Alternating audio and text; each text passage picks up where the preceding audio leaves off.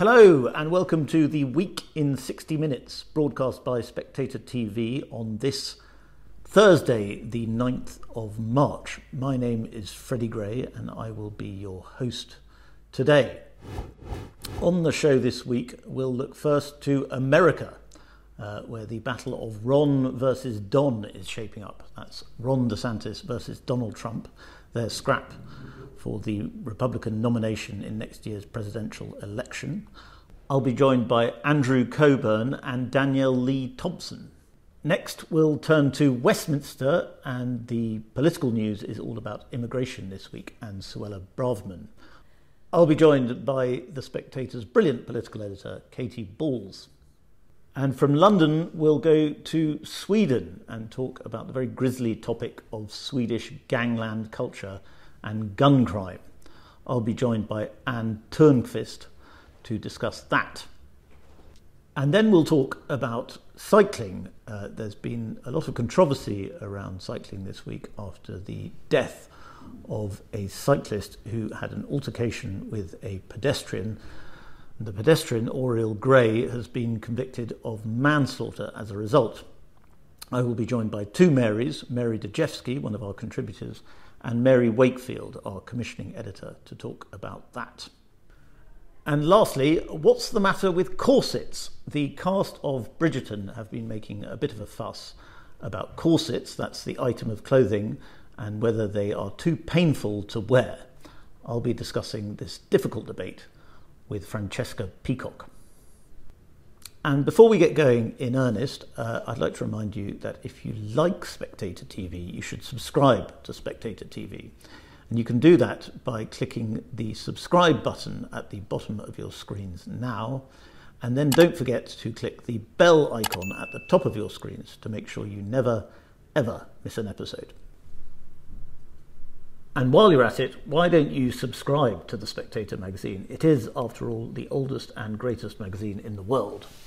At the moment, we're doing a special offer. For, for just £12, you can get 12 weeks of the magazine in print and online. And on top of that, we'll throw in a free £20 Amazon voucher. Just go to spectator.co.uk forward slash TV offer to subscribe. Let's begin on American politics. For the cover of the magazine this week, I've written a piece about the looming or emerging battle between Ron DeSantis and Donald Trump for the Republican nomination for the presidential election next year. Donald Trump spoke at CPAC last weekend, where he tried to rally the conservative base in his favour, and I think it's fair to say that he's had a good few weeks politically. He's gaining in the polls and is emerging once more as the favourite to win the nomination.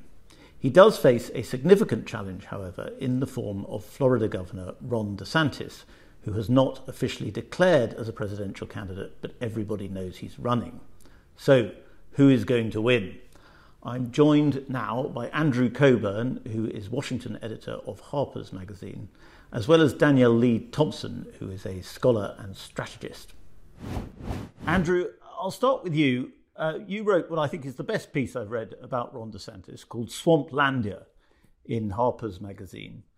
Um, I wonder if you might start by telling us a little bit about your understanding of Ron DeSantis and how it differs from what perhaps we've heard here in Britain and internationally. Well, the general sort of take on Ron DeSantis as put out in the media is that you know that he's a very ideological sort of politician and that he you know campaigns against woke. He was so outraged by disney's sort of wokest liberal positions that he went after them that he uh, you know that he's generally you know a plucky fighter in the culture wars.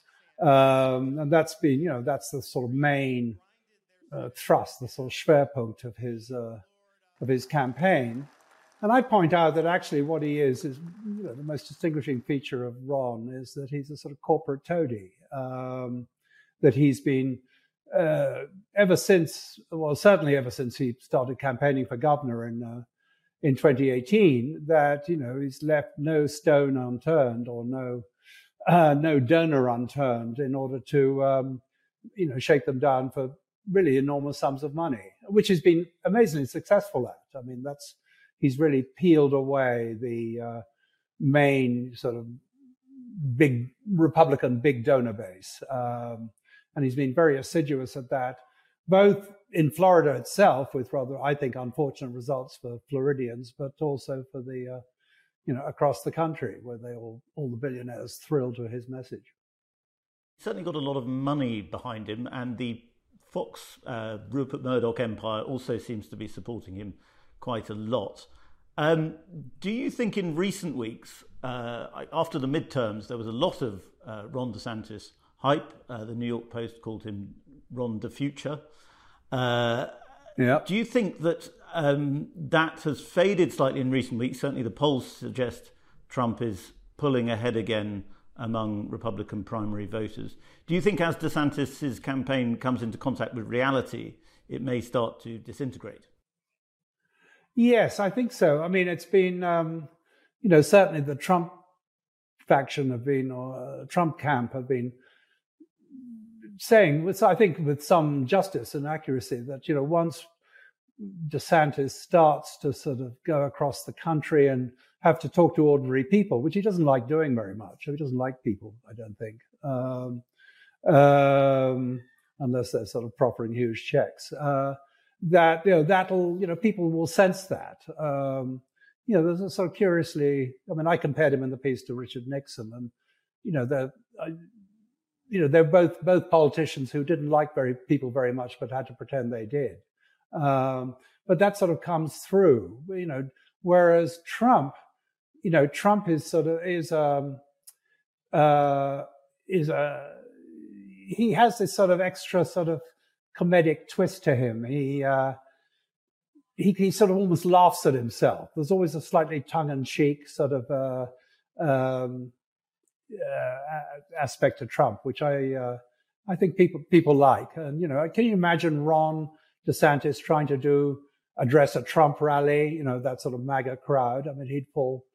You know, he'd, he'd be completely wooden. So I think um, I'm not surprised that the uh, DeSantis um, aura is fading a bit.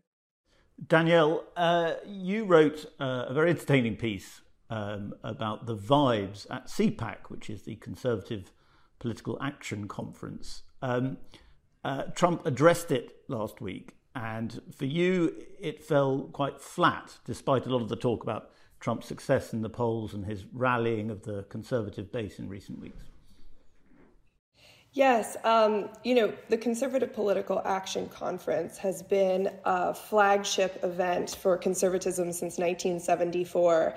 And I remember going there in the years after Trump just got elected, and there was energy in the air. There was that sort of spirit, some sort of transcendent quality that this was something new. He was offering something different that expanded beyond just the usual culture war dribble of the Republican Party. And this year, uh, as I said in the piece, the vibes were off. Uh, I describe vibes as something like a sense of authenticity and shared spirit. And everyone there, uh, from the journalists to the hardcore MAGA types to people who worked, uh, you know, who have spoken at CPAC for years, felt that something was off. I would say that Trump was just about the only person who had a little bit of verve in the room. And honestly, I think it was because he still has a bit of a nationalist populist appeal in his two hour address. The majority of what he spoke about was, um, you know, free trade fanatics and anti military intervention, and also just taking on the establishment. They, I counted in my recordings, he had about 30 seconds dedicated to uh, like transgender uh, insanity and uh, CRT. But that is very different from DeSantis, who is something of a culture war chat GPT of sorts. Do you think uh, the reason the atmosphere was perhaps a little bit flat is that Trump conservatism or, or Trumpism uh, has failed, it seems, at the ballot three times running now in 2018 in the midterms, 2020 in the presidential election, and 2022, although it didn't exactly fail, but but uh, a lot of high profile Trump candidates um, failed. Do you think there's a sense that then they're on the losing side now? You know, it's really hard when you make a career as a winner, as a, as an, the image of luxury and success, to confront the fact that you failed. And it's also really hard to claim underdog status when you've been president of the United States. That only kind of works so long. And on top of that, Trump's style, his sort of bombastic, aggressive uh, style, which works for him because he's been doing that on television and the press for 30 years or more. Uh, when other people try to copy it, his surrogates and those around him, it continues to fall flat and it seems inauthentic. So it doesn't have the vibe, so to speak. And so, in some ways, by trying to copy Trump as CPAC has, and failing to capture the authenticity, you kind of fail to capture what is interesting about Trump, which is a more transcendent appeal. Did you uh, speak to uh, the people there at CPAC about DeSantis? He wasn't there, obviously. Um, it probably would have been pretty stupid for him to go because he would have lost the straw poll, uh, which showed DeSantis with a huge lead among CPAC delegates. Yes, I did speak to them. You know, it was firmly Trump MAGA territory. A lot of Bannon War Room fans, uh, mostly whom are older women, I found, uh, were at CPAC. And I spoke to them. The people who were there for the first time, of course, were excited about it because they were with like minded people. But the folks who were veterans of CPAC, who have been there for years, who know what it was like in 2017 or 2018, or even before that in the Tea Party days, uh, they felt something was flat. There just simply weren't as many people. Fox News wasn't there. Charlie Kirk's uh, Turning Point USA wasn't there. So the sort of college Republican sect wasn't there. It felt a little bit empty, quite frankly um, and not as energetic. Andrew, do you think uh, we may be in danger of missing uh, DeSantis's appeal? Because uh, even though you know at CPAC and among conservative activists he doesn't have that that Trumpy uh, pizzazz, uh, he has still got, according to polls, about thirty percent of the Republican vote, uh, and he hasn't even officially started running yet. I think Nate Cohn at the New York Times uh, has calculated that he's doing better in early polls than Reagan, John McCain, Barack Obama, or Joe Biden were at, at, at a similar stage. Um, when you look at the broader Republican electorate, uh, does he have more of a hold on them? Well, he'll certainly get a big slice of them. I mean, but the, you know, we're talking about you know who will get the biggest slice. I, I still firmly believe it'll be Trump, especially when DeSantis, you know, has to cope with, you know, the, the Nikki Haley's of this world or whoever else jumps in. I mean, it's not clear if there's going to be many of them, but when a sort of crowded field, um, I think it would be better for Trump if it's not a crowded field, actually, if it's just him versus DeSantis. If you imagine a debate stage with just the two of them, then Trump can un- unleash his full um, rhetorical vehemence. Um, on DeSantis. If there's a whole bunch of them there, if they're all sort of nibbling at Trump, it might it might go the other way. I, I mean, I still, I mean, I, I I can't somehow I can't see DeSantis really eating into the MAGA vote um, too much. I mean, he'll get some of them, and he'll certainly get all those, you know, or get a lot of those sort of suburban college Republicans or whatever who. Um, uh, who like Trumpism without Trump, which is what you know in a lot of ways we get with DeSantis. And I think they they may well detect, you know, there's a very sort of slithery aspect to DeSantis, which I think sort of comes through. Um, so, you know, we're talking about who gets the nomination in the end. My money is still on Trump. And of course, you know, the Democrats are hoping fervently it's Trump. Um, and they don't like the idea of DeSantis at all. Um, you know, Trump, as a, you know, as I, as I, as I wrote, he, he's going to very much run on the sort of nationalist anti-war. You know, he would have settled the Ukraine war within hours. He will settle it with the Ukraine war within hours. And DeSantis has edged towards that. He's signed on to the no blank, no blank check for Ukraine uh, sort of stream, which is sort of the halfway house for Republicans. Um, but um, you know, DeSantis, he'll run, you know, he's got anti woke. you know, his big thing was sort of anti vaxxer, anti, you know, I'm, I'm the one who kept Florida open. Um, you know, I defied Fauci and all that. Um, you know, actually, he didn't for quite a while. It wasn't until he realized, and this is, you know, he is very clever. He he he sensed that the MAGA crowd didn't, you know, were re- recoiled from the mandates, recoiled from the mandatory vaccines, recoiled from lockdowns and masks and all that. But you know, by I think even now, and certainly by next year, I think all sort of memories of that will have faded. So it won't be quite a, as potent a selling point as he might have hoped. Danielle, Ukraine is already emerging as a major t- talking point uh, in the Republican primary. Um, do you think that Donald Trump's kind of peace through, peace through strength message that he, he would be able to solve it in a day by just talking to Vladimir Putin, do you think that has cut through, to use the slightly disgusting phrase? Possibly. I think that Trump has always tried to appeal to an imagined middle America. So he visited uh, East Palestine in Ohio, if you recall, where the train uh, derailment occurred. And so there's this sort of blue collar culture uh, uh culture that he tries to appeal to. And you have to remember, and as Steve Bannon points out on his podcast War Room all the time, that's where the boys who go to fight the wars are from. And so Trump is trying to appeal to that crowd. Like, we don't want another Iraq and Afghanistan situation. We don't want another George Bush situation. We want to get out of it. So he really tries to position himself as an outsider on that issue. And what he said at his speech in CPAC was, I didn't get us involved in more wars. I got us out of them. And so that's his commitment that he's tried to make and position himself differently from people like DeSantis, who has already received like a passive endorsement from Jeb Bush uh, on Fox. So I think that that's something that we really have to look out for. It's hugely critical. And Americans, generally speaking, after having been in some ways red pilled by those uh, wars on terrorism, they don't want it anymore. They don't want another mass mass war.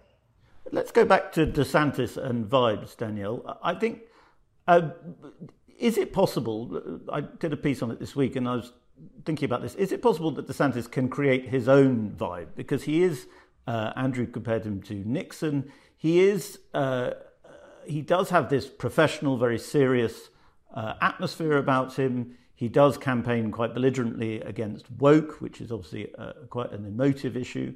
Um, do you think he can create his own vibe, which is uh, uh, different enough to Trumpism to inspire some optimism?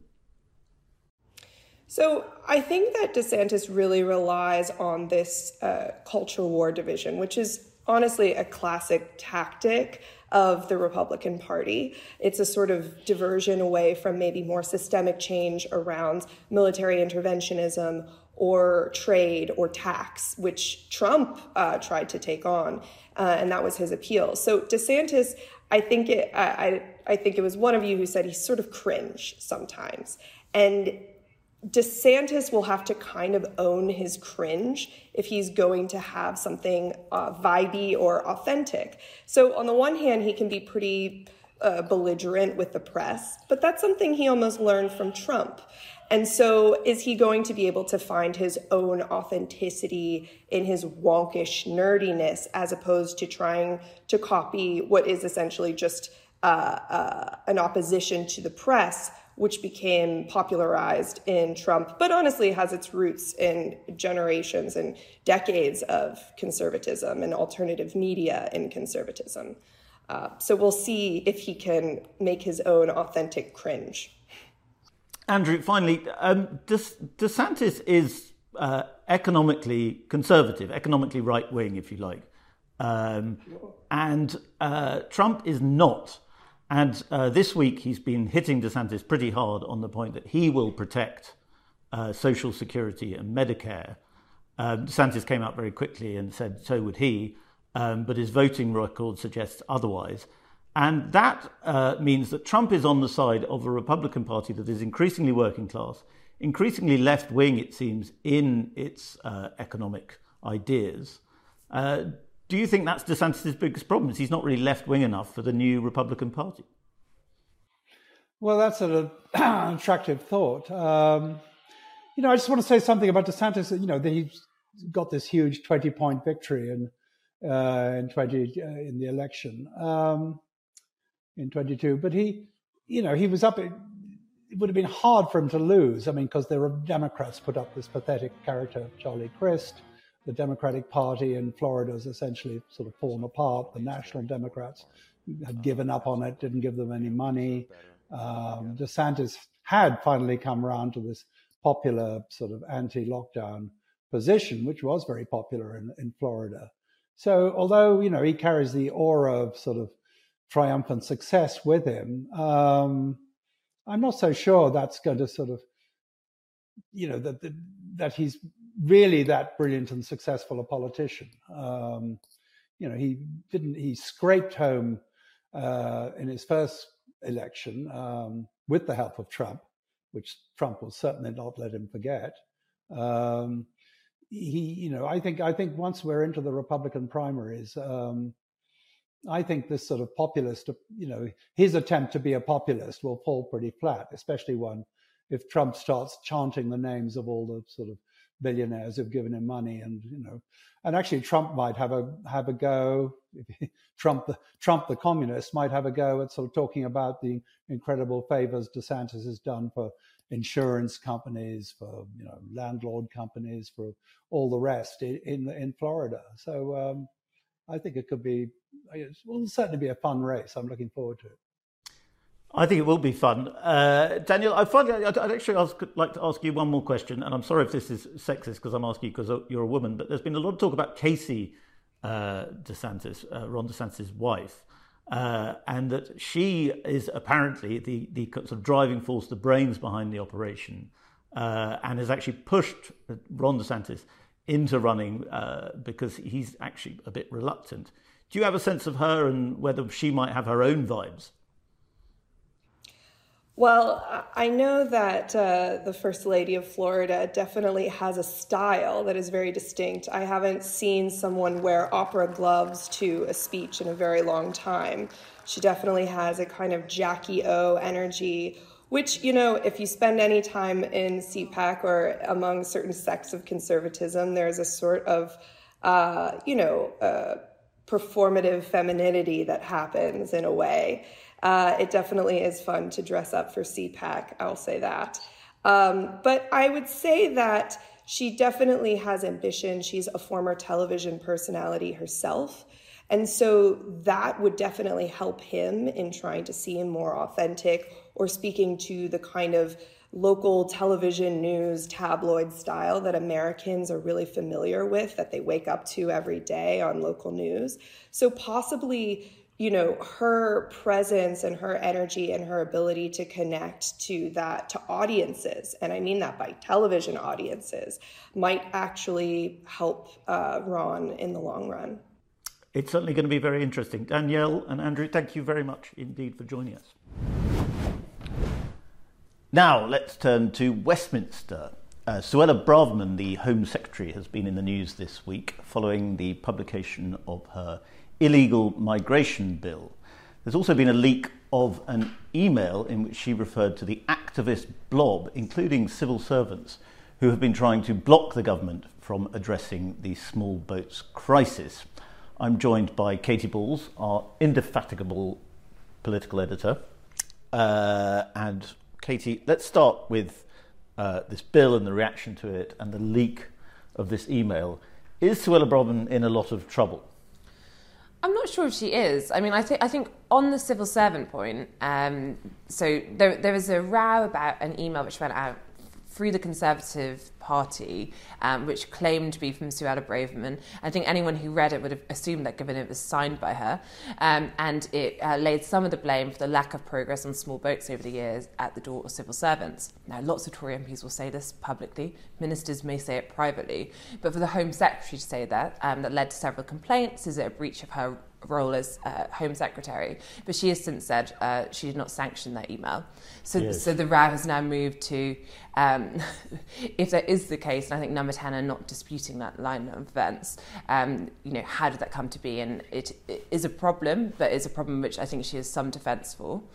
Um, and then I think more generally, um, you have a situation where lots of people are criticising the Home Secretary this week.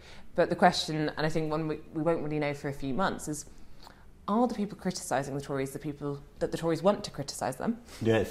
um, in terms of labour, refugee charities, uh, legal figures, so it becomes a wedge issue. Um, because right now, I think um, Tory MPs are, are pretty united around the bill that's been proposed. Um, the real problem, I think, is is it actually workable? Because you get a short term hit in terms of Tory MPs saying yes, the, the government's sounding tough. Suella Braverman is sounding tough on this. Um, but for some of the reasons you just outlined, there's questions about how much change this is really going to make. And if the Tory party can't stem the problem, then they're in a lot of trouble. And let's talk about Europe because uh, a few of the papers today are talking about how Europe is signalling its discomfort with this bill, uh, and it's a very big change in mood music between the government um, and Brussels because uh, last week, of course, we had Northern Ireland, the protocol, and so on, and there was this strange harmony seemed to be breaking out between uh, Rishi Sunak and Ursula von der Leyen.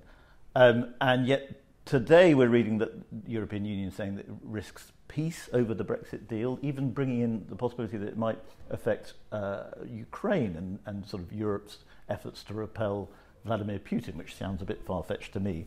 Um, what's going on there? So I think what we've seen with this bill is the government is pushing it to the limits of what is legally um, okay with the current uh, agreements we have. And uh, I think from the letter you mentioned, which Suella Braverman wrote to MPs, saying there's an over 50% chance this will uh, not meet the standards or breach the ECHR. Now, I've spoken to figures in government who were quite surprised that Suella Braverman used that phrase, you know, over 50% in her letter to MPs. Mm. Um, and they wonder if that was uh, more uh, a political move. Um, because as we also were saying on this specifically, she's admitting um, that, you know, the bill could, could struggle. Well, in the in the world that we're currently in, to lots of Tory MPs, they like the idea that this could breach the ECHR. So it's, so some think she is showing some leg to the right of the party by saying we've gone so tough, I've pushed things so far, it, it might not pass the test. When uh, in government, I think that they are more hopeful about um, how this will go. I think on the EU reaction so far, the European Commission figures there have been quite critical. I think what would be really interesting to see is where are EU leaders on this, because when it comes to, uh, for example, the uh, first uh, French UK conference in some time where um, Rishi Sunak is trying to charm Emmanuel Macron, and I think deals with France are seen as uh, almost as important um, as this bill in terms of um, stemming the flow of small boats in the short term at least. Do they manage to have, I mean, I hate to use the word, but some people are saying bromance and make some progress there? Or do figures such as Emmanuel Macron start to criticise the policy? Um, in number 10, I think the hope is that actually they had uh, you've had the foreign secretary doing quite a lot of laying the groundwork with EU leaders. And therefore you could have a situation where you know these problems are ones being faced by lots of the countries within the EU so there could be more patience for how far the UK is trying to go. So we've got to we're back in that Brexit phase to see is the European Commission speaking for uh, member states or actually are we going to see a little bit of a difference um, in terms of what we hear from both Give us a bit of intelligence on, on le bromance between Rishi Sunak and Emmanuel Macron. I mean, they do seem like quite similar figures in some ways. Uh, they're both quite small, for one thing. Uh, they also have, uh, they're financially literate, they have experience in matters of finance. Um, and they seem to get on, we'll, we'll see today. Uh, and certainly, given how bad things got with Liz Truss as Prime Minister between France and, and Britain, uh, there's a lot of hope among uh, people who want Britain and France to get along that uh, th- they will get along well. Yeah, I mean, I think given the rocky relations between the UK and France um, under Boris Johnson and Liz Truss, and yes, Boris Johnson and Emmanuel Macron, they were once described as ha- having a bromance, um, but it never seemed to lead to much because of some of the, you know, the difference in approaches on issues. Um, I think it's Rishi Sunak doesn't need to do much to look as though his bromance is better than Boris Johnson's and Macron's was. Yeah, yeah. Um, and I think the fact that you have the protocol deal is actually really significant in terms of improving relations between the UK and France. And uh, part of the reason Rishi Sunak got that, and you had the um, press conference where Ursula von der Leyen was talking about dear Rishi, which I think sums up everything about why, how uh, I think uh, lots of figures in the EU think that Rishi is something they, they're much more able to do business with.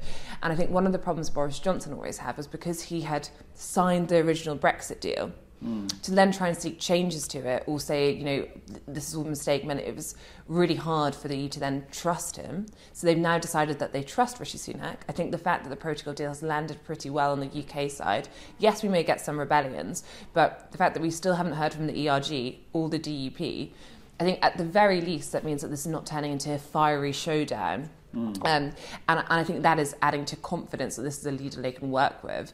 Um, and Rishi Sunak does want to do things differently in terms of diplomatic relations. Mm. I think it's been quite a point of thinking by being polite, uh, working hard privately, he thinks you can get more than sometimes playing more to the gallery. Um, so I think I think we'll see that um, uh, when they when they meet, and as you say, quite similar in some ways. Though I think Emmanuel Macron is perhaps uh, one who uh, is still quite a performer in public. He is. He is. And in fact, there's never been. I don't think there's been any significant male Western leader with which he hasn't had some sort of bromance. Yeah, exactly. He gets about. He does. So the question is, you know, can can they take it to the next level? Can they take it to the next level? Good question, Katy. Uh, great to have an update as always. Now let's look north to Sweden. I think it's well established by now that uh, Sweden is not the liberal paradise that a lot of people thought it was.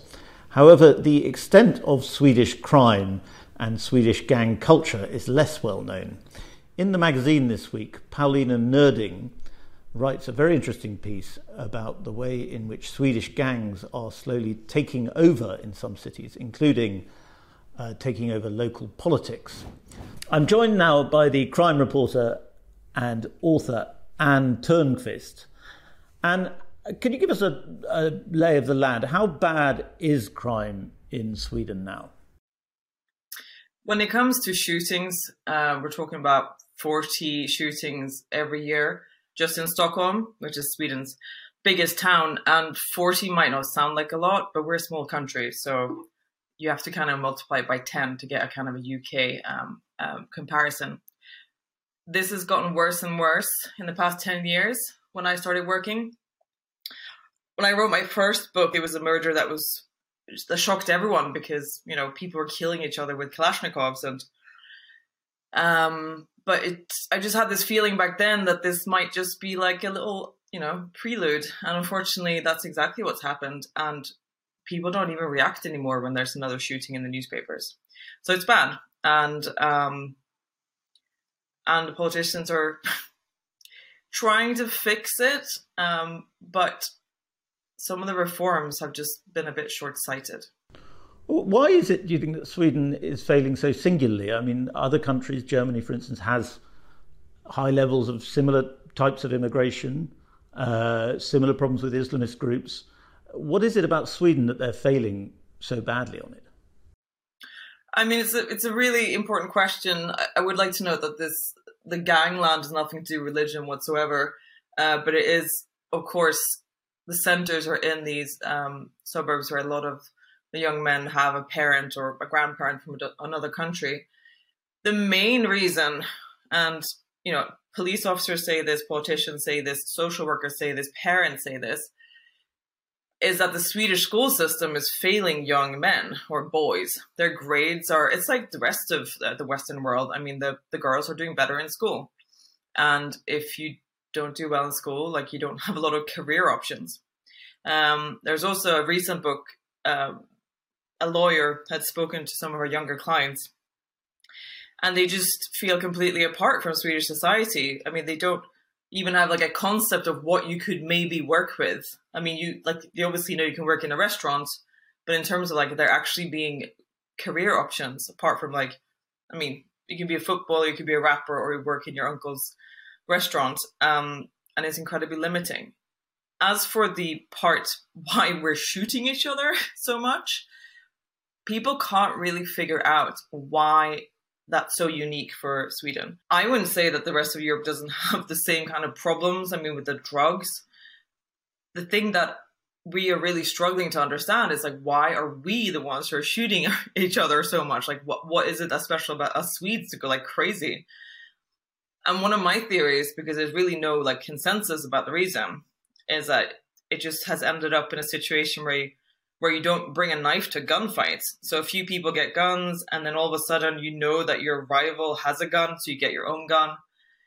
And almost all the guns are from the former Yugoslavia, leftovers from the war. It's it's not difficult to get them here, and and we are also just lately seeing what they've seen in. Um, I mean, they saw this in LA a few years ago. I mean, you can print, you can 3D print weapons. So, you know, get. I mean, we, I don't think there's any way to get rid of the weapons. We have to get rid of the reasons why people are shooting each other. And forgive me if I'm indulging in, in cliches here, but is it something to do with uh, the soft liberalism of Sweden, in that there isn't really a law and order culture in Sweden because for a long time there's never really needed to be? I mean, I certainly have interviewed people over the years whose parents have moved here from other countries who call called the legal system soft. One really important thing, which is the theme of my second book, where a witness was actually murdered um, in the middle of the day because he was helping the police, um, is that basically like, why should I testify? Why should I move and have to like pull my kids out of school? Why do I have to live with death threats? Um, if A, the gangster I'm testifying against might not go to prison, and if he does, he'll be out I don't know, like in seven years. I mean, what's most, I mean, basically, you commit a really bad crime in Sweden and you, a lot of people get 12 years in prison, so you're out up to two thirds of your sentence.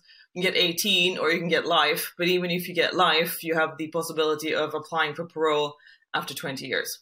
So, so I think that is like people just are too scared and it's not worth it to testify against them as Paulina says in her piece, though, uh, where, where, the authorities don't have control, gangsters will start to take control. And in fact, in the city of, uh, forgive me if I'm pronouncing it wrong, Bushkirka?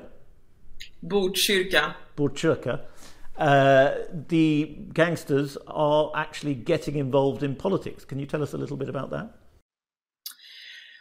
Well, there was kind of like a what looked in the beginning like just kind of like infighting in uh, the Social Democrat Party locally.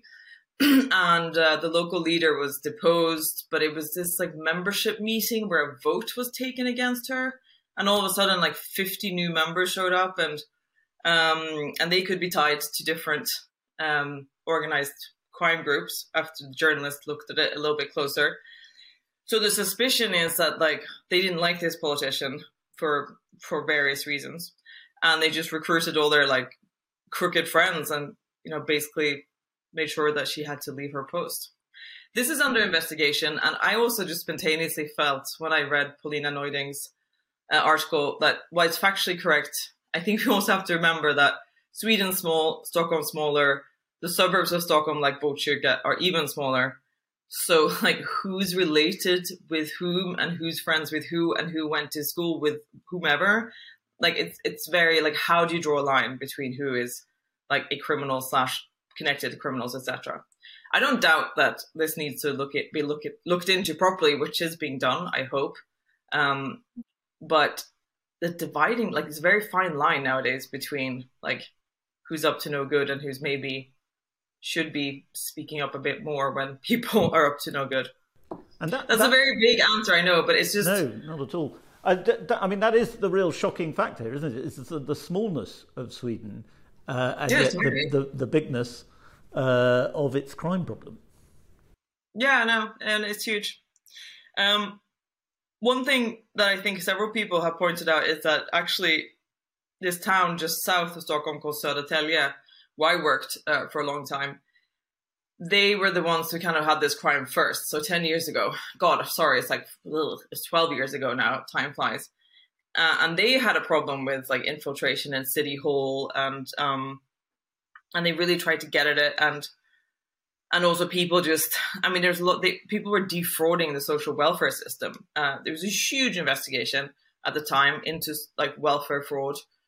Um, I mean, it was one of Sweden's biggest police investigations ever, and they did nail a few people, and one of them um, was related to a very well-known politician. So that kind of illustrates as well. It's like, okay, so his sister's a dickhead.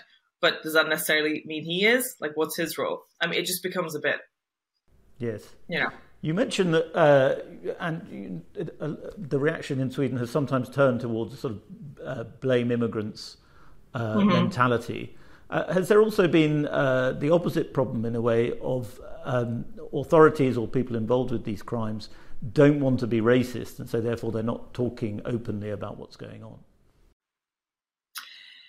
People say that, and I do know that quite an outspoken public servant in the northwest of Stockholm did like lose his job under mysterious circumstances. Um, but he wasn't so much talking about he wasn't talking about immigration. He was just like, look at this stuff. Like, look, we need to fix A, B, C, D, and um, and it's almost like I mean, Swedes are really bad at taking criticism. Like we're so proud, we're so proud that the world knows us it's like we're so logical and we're so liberal and like oh we got it right.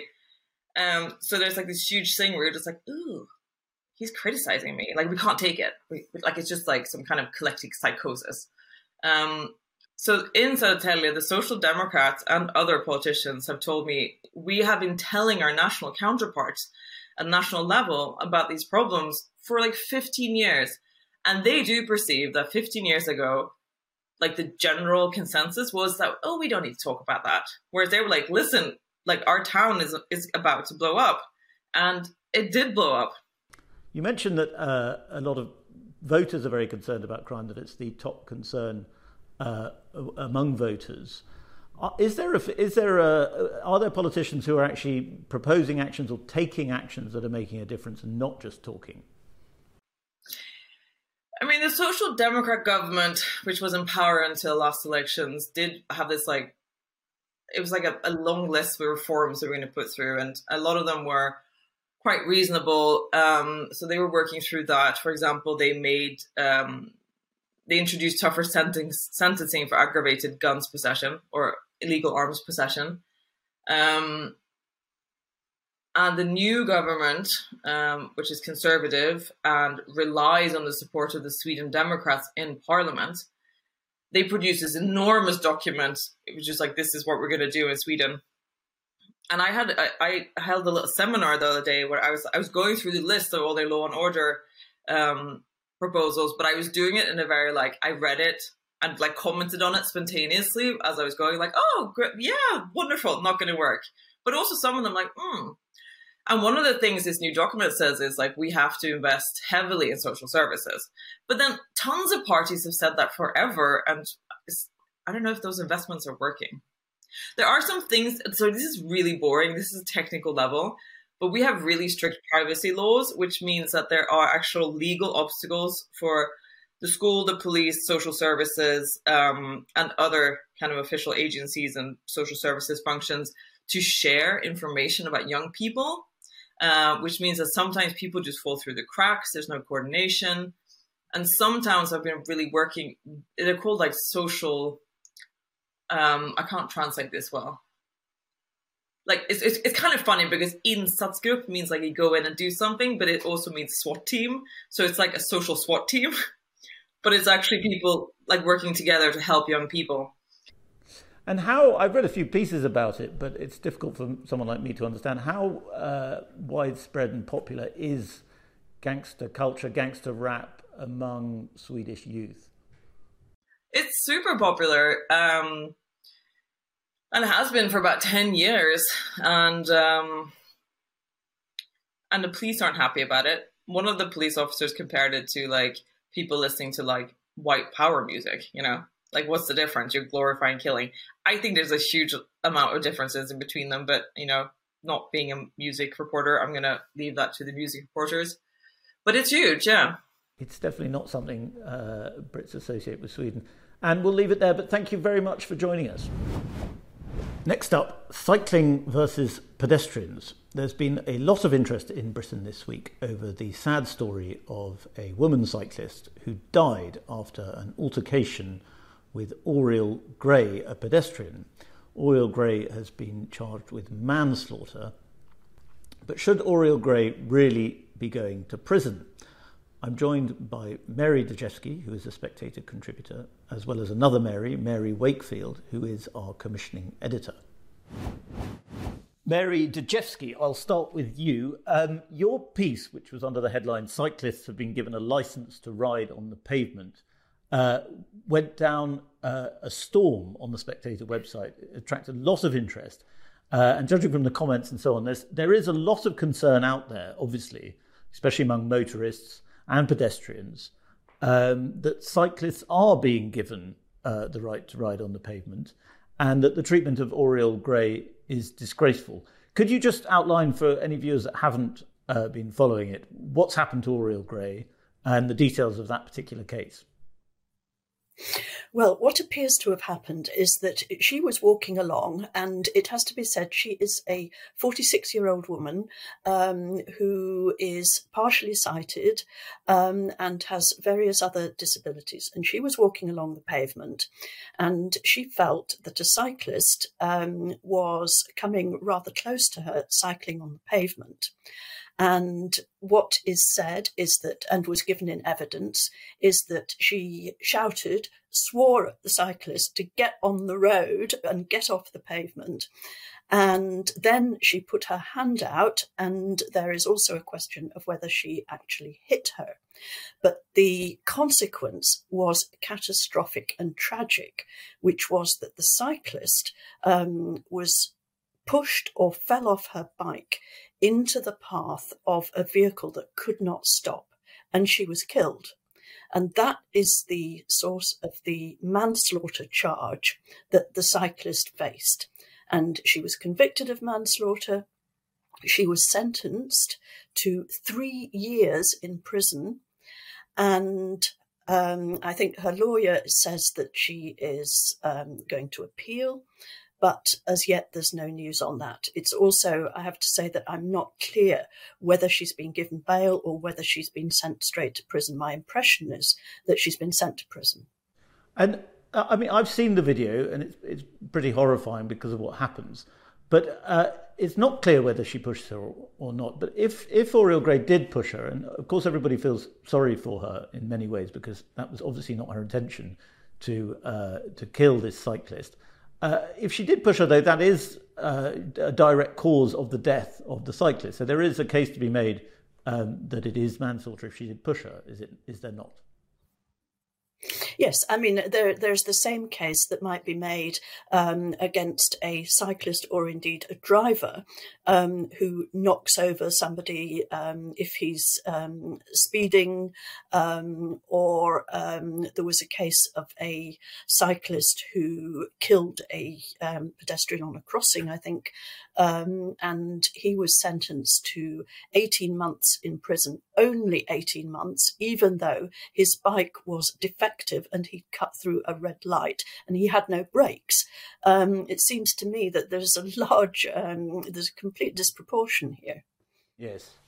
Um, Mary, number two. Uh, uh, Mary says in her piece, you know, which of us has not at some point wanted to sh- shout it at or wanted to shout at or even push a cyclist because cyclists are often quite obnoxious on the roads. Uh, they drive people crazy. Um, do you share that feeling? I do. I mean, I hate cyclists for the most part. Um, I think in this case, um, the worry is the disproportionate rate. Like you can hate a cyclist and sort of swear at them, and a lot of us behave very badly. But I do think there's a problem with the disproportionate rage people feel towards cyclists, and I do think it endangers them in some cases because we're going fast. You know, I've had people try and stick, um, quite rightly in some ways, you know, a walking stick through my front wheel because they're enraged. This is particularly kind of going through Kensington Gardens on a yeah, you're a self-hating cyclist. I'm a self-hating cyclist, yeah. but I mostly hate a different sort of cyclist. But that's a, that's a getting a little esoteric. The difference between cyclists, it's the commuting cyclists, you know, going down, going super fast, who are unbelievably rude, who are the, the worst lot, I think.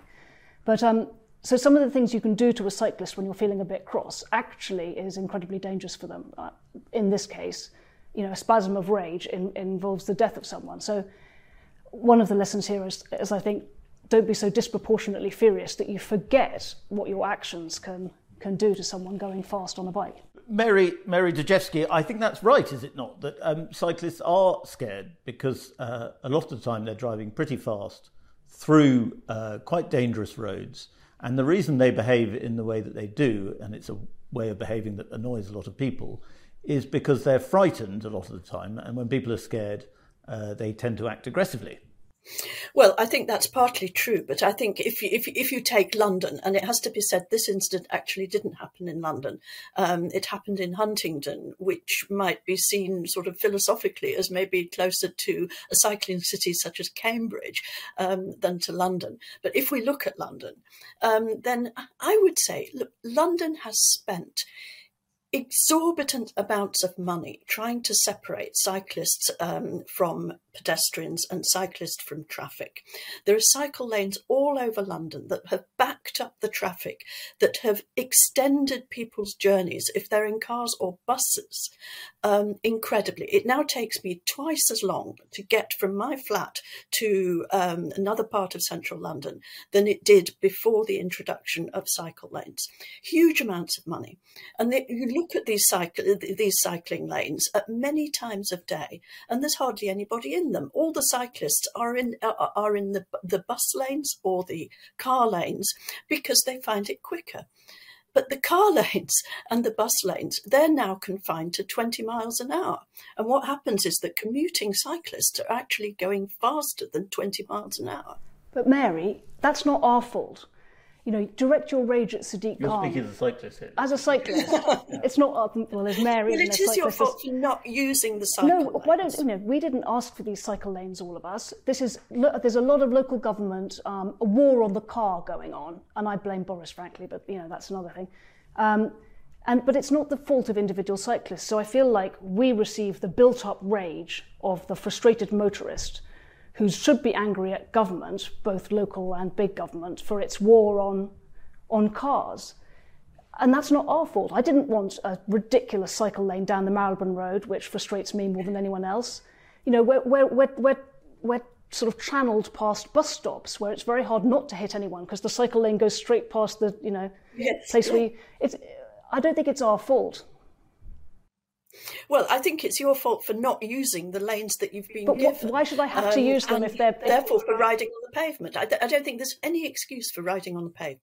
But I completely agree with that. But but do you think perhaps the reaction is disproportionate? I mean, obviously in this case it was, and the whole thing's very unfortunate. Well, I think that I, I think that it's possible to say that the reaction can be disproportionate because everything has now been piled on pedestrians. It's not just the cyclists. We've got e scooters, we've got e bikes, we've got skateboards, and everybody's really taken it as open season for the pavement. But, but that affects, and yet that's the only place where pedestrians can walk. But that affects us too. You should, I mean, you should see the trouble cyclists have with e bikes on the bike lane. You know, they're going at 30 miles an hour. We're scattered like exactly. minnows. So yeah. you know everyone suffers yeah, from. No, I have every sympathy with that, but I do draw the line at cyclists on the pavements okay. because I think that's that that that is really the that's where there is competition and the only place where pedestrians uh, can have a have a right to feel. Yeah, I think safe. that's totally right, but And maybe a little being a little finger wag rather than an actual shove would be more proportionate. That's mine. Um, a little finger wag and a um, a use of language, shall we say? Okay, Um, let's as I said compromise on my use of piece, um, language.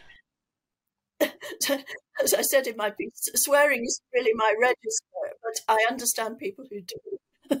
I don't. I don't want to interject between two uh, disagreeing Marys, but I, I do. I do wonder if uh, the headline of your piece is is true. Uh, you know, have uh, cyclists do cyclists now have the license to ride on the pavement? Does does this ruling mean that?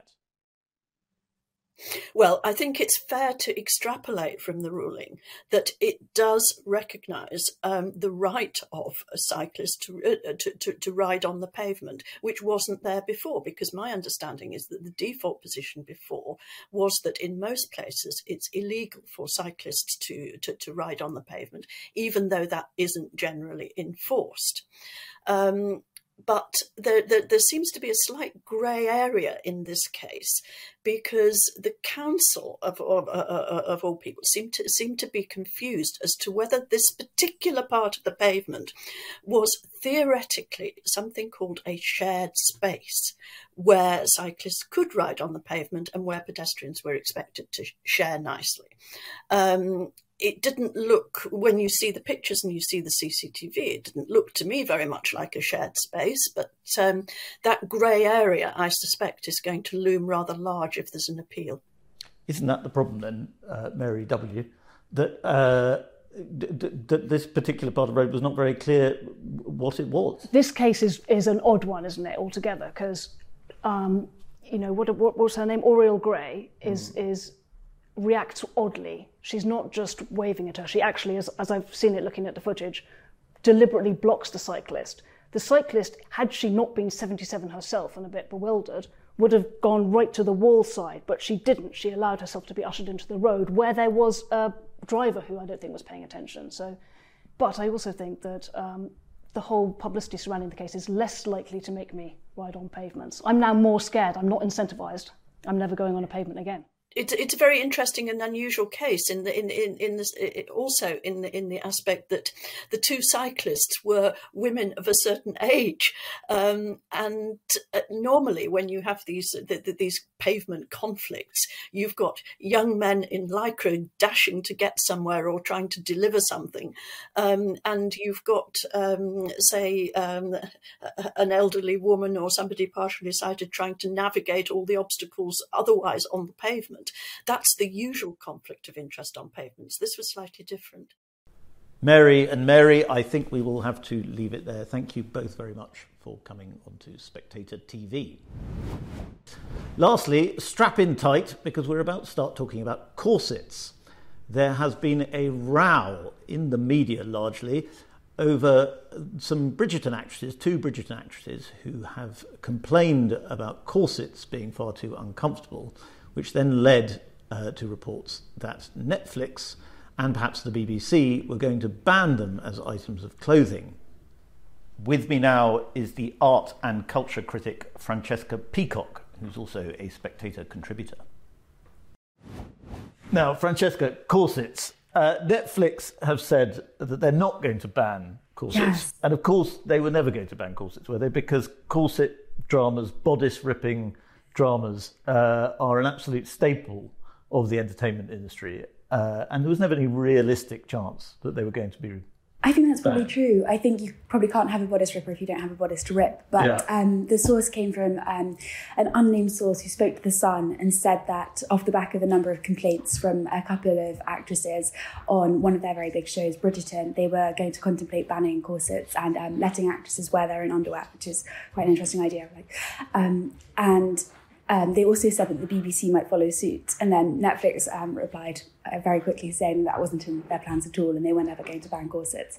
Um, but it has come after quite a few complaints, which is interesting. Yeah, it's a fun- fundamental threat to their business model, the lack of a corset. But uh, in your piece, a very good piece in the Spectator this week, you say um, that uh, corsets were not necessarily as uncomfortable yes. as people think. The idea that they are so uncomfortable comes from because we've managed to conflate the idea of tight lacing, which is where a woman would be pulled very tightly into a corset to create the illusion of a tiny waist. We've conflated that with the idea of a corset or stays or jumps, which was just another form of undergarment quite akin to wearing a bra.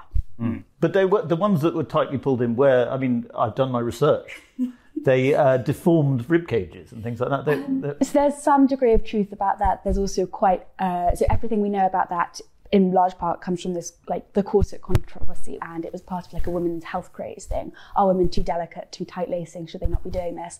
So it's quite hard often to distinguish like fact from fiction and what was just massively hyped up. Um, but certainly yes in some cases tight lacing was very dangerous and there are like very famous stories of women who managed to get their um, waistlines down to like a 16 inch circumference, which is tiny if you think about it. And that's what uh, Vicky Krieps was complaining about. She had yes. to go into a 16 inch yes. waist for the purposes of her film, so Corsage. Was, yes, which obviously, if you're going to be in a film named Corsage, you can't really not wear a corset. But um, so that is a film about the Empress Elizabeth of Austria.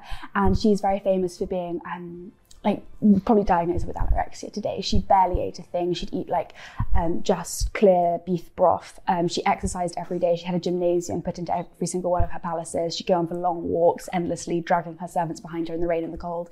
And she very famously had um, a 16 inch circumference waist. And she would wear um, a different type of corset actually to what was fashionable in court at the time. Hers was um, leather all over rather than just boned in different places. And it would be pulled so tightly by so many people that she would have a 16 inch waist. And uh, it's interesting, is it not, that the, uh, the, the obsession with a very very slim slim waist has been is centuries old. Busts and bottoms yeah. uh, can do what they want to, to a certain extent over the years, but uh, waists have always been an obsession. Definitely. So the corset goes hand in hand. Um, so initially, if you take the Elizabethan period, for example, you'd have stays which would create like an upside down triangle effect.